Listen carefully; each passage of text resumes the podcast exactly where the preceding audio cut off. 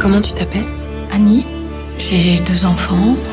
Est-ce que t'as déjà avorté Une fois. C'était avec quoi Des aiguilles à tricoter.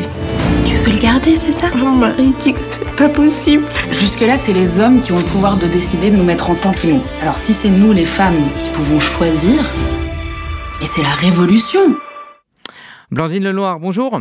Bonjour. Merci d'être avec nous euh, ce matin sur RCG. Bravo pour ce film très fort et très utile. Il se passe donc dans la France des années 70, 1974 plus précisément. Donc Annie, euh, qui est interprétée euh, par Laure Calamy, est ouvrière, mère de deux enfants. Elle se retrouve enceinte et rencontre le MLAC, donc le Mouvement pour la liberté de l'avortement et la contraception, qui à cette époque-là pratique donc des avortements illégaux aux yeux de tous. Alors va débuter alors un parcours qui va l'amener à prendre confiance en elle et à aider d'autres femmes ensuite on a avant tout l'impression, en voyant ce film, que c'est un, film aussi sur la notion de solidarité.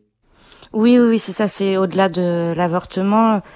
Euh, le MLAC, c'était un, grand mouvement de désobéissance civile collective, et c'est la, grande solidarité euh, qui, les porte tous et toutes, parce que c'était un mouvement euh, mixte, c'est-à-dire qu'il y avait des hommes, des femmes, des médecins, des non-médecins, et c'était l'originalité de ce mouvement par exemple par rapport au MLF où il n'y avait que les femmes.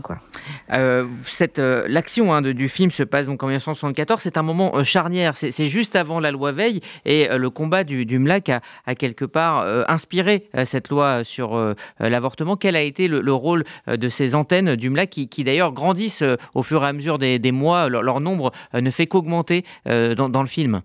Oui, c'est ça. C'est à la fin du mouvement, il y avait 300 antennes MLAC sur le territoire français.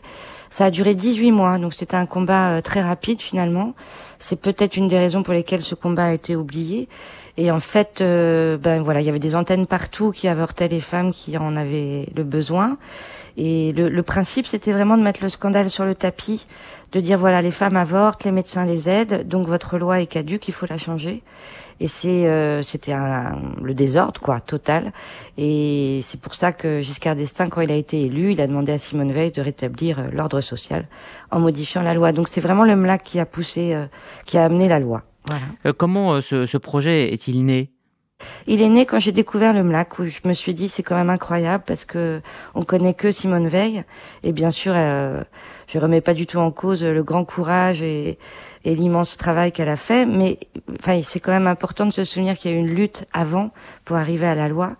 Et puis je voulais rendre hommage à ces femmes et ces hommes et ces médecins et non médecins que j'ai pu rencontrer et qui tout le monde a oublié cette histoire et c'est je crois que c'est très important.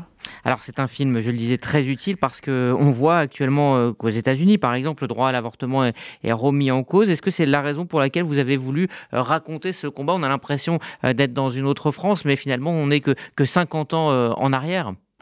Bah, les États-Unis, vous savez, on s'y attendait pas hein, quand on a préparé le film. Ça a commencé il y a trois ans la préparation.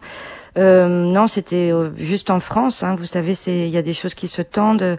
En France, il y a un désert médical, comme on sait, et donc l'avortement est touché aussi. Et puis il y a les, les, médecins militants qui prennent leur retraite et qui sont remplacés par des jeunes médecins qui n'ont pas, qui, qui, ont la possibilité, avec la clause de conscience, de, de dire qu'ils ne veulent pas pratiquer les avortements. Il y a 180 centres IVG qui ont fermé depuis 15 ans avec la loi Bachelot du regroupement des hôpitaux. Et puis, euh, enfin voilà, ça se tend de partout. Et puis en Pologne, on peut plus avorter depuis plusieurs années. En Italie, c'est très compliqué. En Espagne aussi. Il n'y a pas besoin d'aller si loin, en fait. Mhm.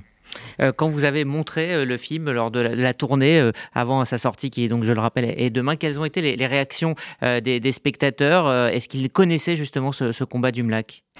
Alors c'est très frappant parce que la, jeune génération, quand je dis jeune, c'est jusqu'à 50 euh, ans, euh, ne connaissent pas du tout, du tout cette histoire.